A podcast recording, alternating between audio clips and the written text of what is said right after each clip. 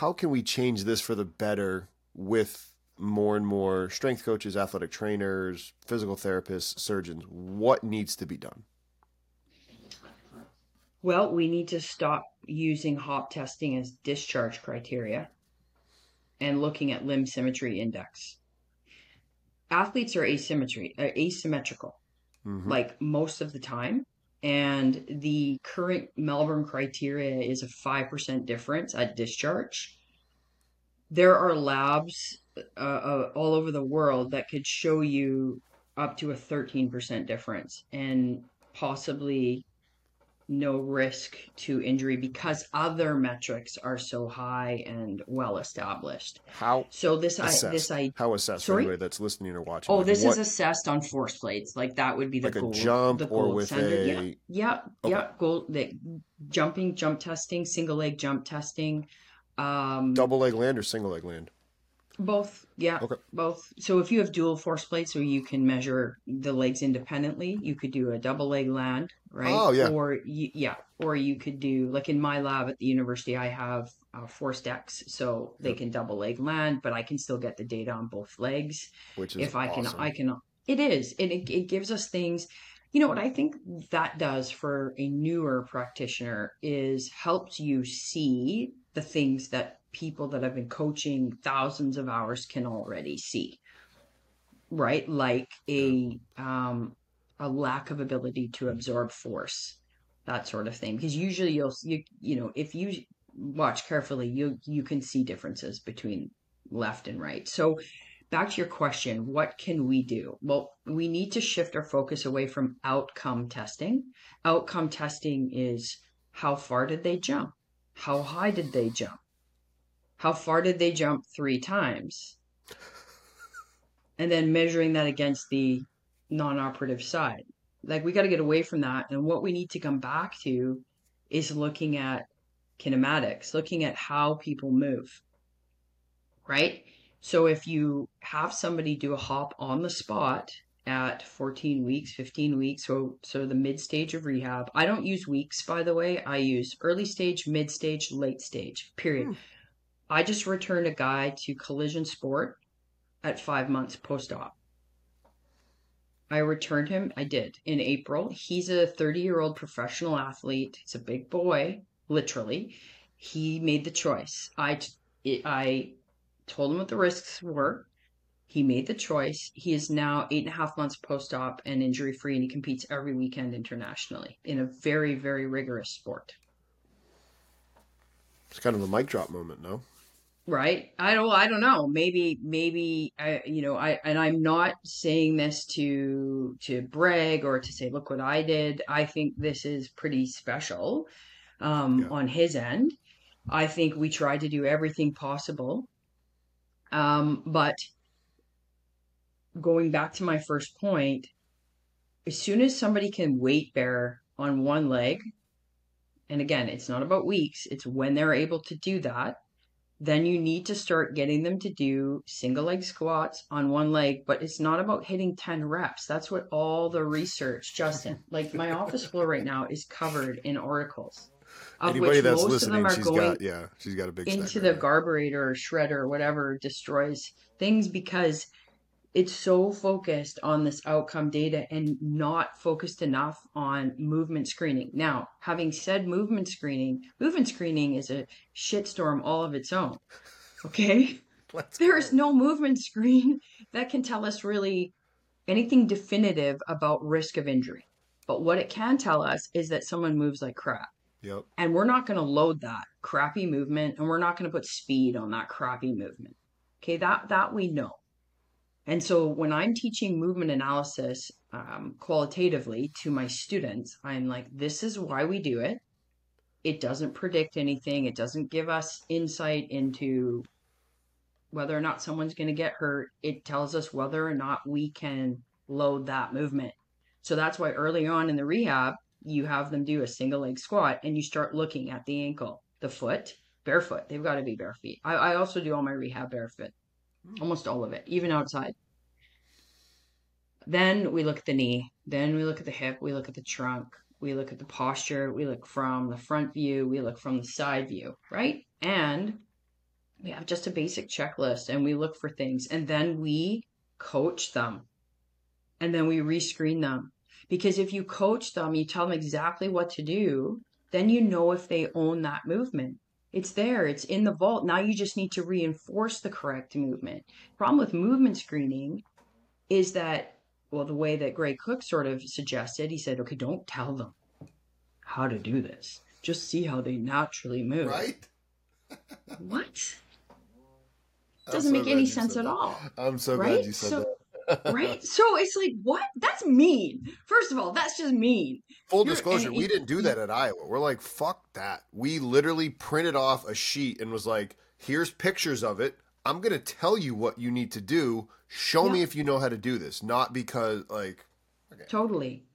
And so you want to bias them a little bit. Like when I did my master's thesis, I taught the kids how to get the best possible vertical jump score so I could actually test their power. Versus do they know how to jump? Because it's a skill, right? You got to consider all movement is skill. So an overhead squat with a dowel is a skill. Teach them the skill, then see if they can get into it, see what kind of range of motion they have, see what kind of compensations they have. And you're going to make notes on this and then coach the you know what out of these people coach them, coach them, coach them on how to do these things really well, and then you can rescreen their movement. Or you rescreen their movement in their training session with you. You're like, Mm. oh, okay, that's cleaned up, that's better, that's improved. And you, and you just keep building, building them, building them. What I'm seeing in ACL rehab is that at a certain stage, we need to test the drop jump. What? So you're going to push someone off like a box, right? They're falling, they're falling, they're falling they smash into the ground. You've not taught them how to absorb load. You've not taught them, you haven't even prepared them to absorb that level of load. Now it's like eight times body weight and they're doing this on one leg. mhm. Except, Justin, the criteria for the drop test is to be able to leg press twice your body weight on one leg. I don't know any athletes that can leg press twice their body weight on one leg. And what athlete actually leg presses? correct. Nobody. We don't Correct. give a leg press in your gym. No, like at, at any And what's your depth? What do you are you calling? Is it femur parallel? Is it hamstring parallel? What do They we? say 90 degrees. So, I mean, it's just bizarre to me. Like, these are separate skills. And so the literature calls yep. these, they call these progressions. Okay, I'll give you a good progression. Here's a Please progression do. for your audience. Please do. Please do. This is a progression. Now I'm getting stressed. Okay, so you have kids, and they did they learn to walk? Are they walkable? My kids are Your walkable. kids? Yep, They can walk. Okay, they good. They sure can. Okay, so this is how they learn to walk. I'm pretty sure. I'm pretty sure I'm going to nail this. Okay, so they pulled themselves up hmm and they held on to something and then they kind of rocked a bit. And they did that for a while. Okay, Yep. that's that's yeah, cool. And then they were like, "Holy shit, if I hold on to this couch, I can do this and I can move like sideways and forwards, but I'm holding on to shit." Okay, cool.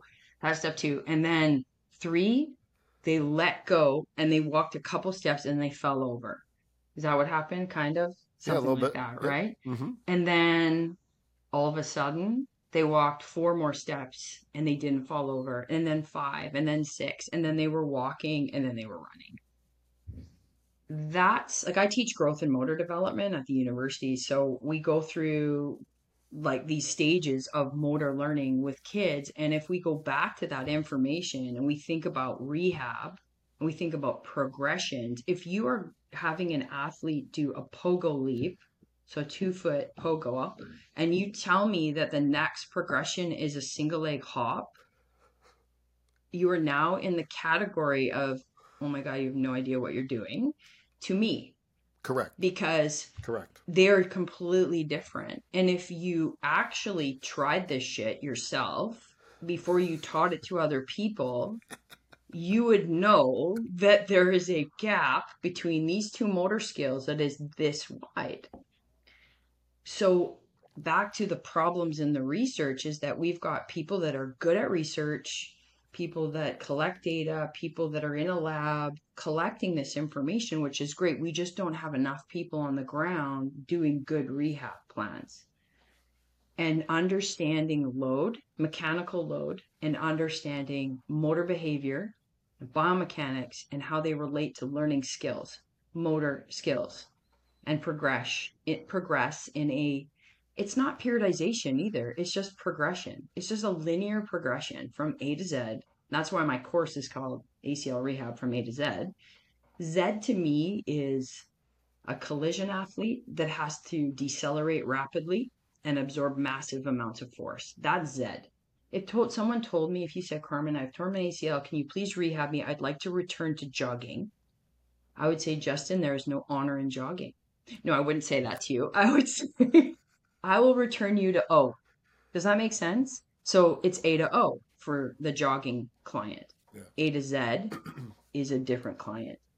And so we've got all this research not really being clear on what is the task that this person has to get back to. And then, so we're going to do hop testing with the person that wants to be able to jog. We're going to do hop testing with the person that wants to break, change direction, and absorb contact. As a linebacker, is that the same thing? Right? No. So it's it's super important that therapists understand the different demands of sport from the lens of mechanical load. You know, and if you haven't played these sports, that's Mm. fine. But at least as an S&C or a therapist, get out there and do the drills to understand like, wow, if I sprint in a straight line for 20 yards and then put the brakes on and then cut at a 90 degree angle, that's pretty hard compared to sprinting for five yards and doing the same cut. Oh, okay. Now, but I, I'm not being like a jerk here, but now we can, oh, oh, now we want to do like a, a hook pattern, right? Like a 180 degree cut. Like that's really common in soccer. Athlete runs forward, plants their outside foot, and then has to redirect their their movement 180 degrees back the same direction they came. The forces on that are much higher than a 45 degree cut. Right? Linear speed, like all the track people out there that um, think that it's like running in a straight line is is God's gift to performance. Good for you, but again, I, I, I if the person only does like 45 degree cuts in their sport, that's going to help. But if they have to be able to, you know, completely change direction, and in basketball, I mean, they're Ooh, changing yeah. direction every one to three seconds. Yep. Basketball is the ultimate form of change of direction and reacceleration. So, and to order to reaccelerate, you have to decelerate. So there's very little little linear speed. The only thing that I love about linear speed coaching is this idea of it happening somewhat in the sagittal plane, and that when we do teach change of direction well, we are teaching athletes to re-find the sagittal plane as quickly as possible because that's where they can generate the most power and where there's less aberrant forces on the knee.